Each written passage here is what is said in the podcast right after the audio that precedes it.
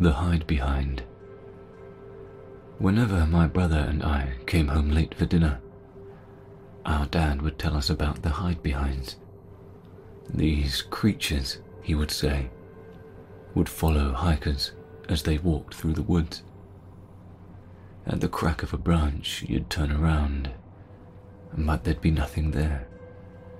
Then out of the corner of your eye, you might see a dark shape sprint behind a tree.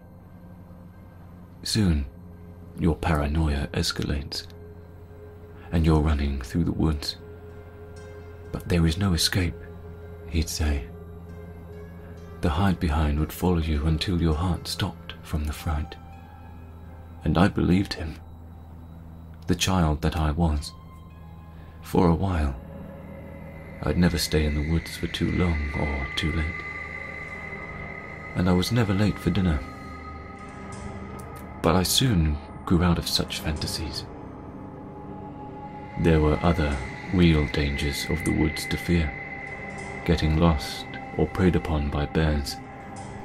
The hidebehinds seemed so immature now. Yet every now and then, when I linger in the woods after twilight, a dark shape darting behind a tree would catch my eye.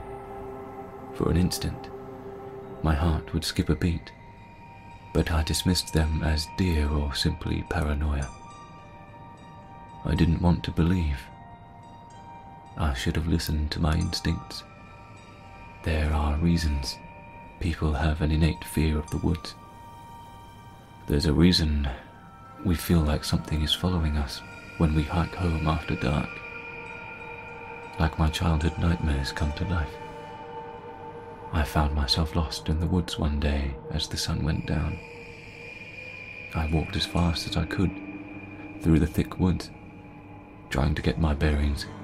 No, that's the wrong way. I doubled back, just in time to catch a glimpse of something behind a tree. Perhaps that was the right way after all. I turn around and continue, faster. I look back, and there it is again but this time it lingers in the open for a while, before disappearing behind the trees. Now I'm running. My heart races. The thorns tear at my legs. I need to go faster. I need to go on.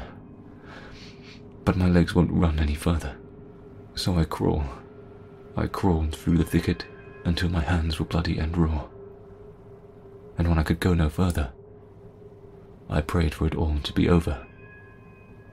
I don't know how I survived that night. What willpower kept me going.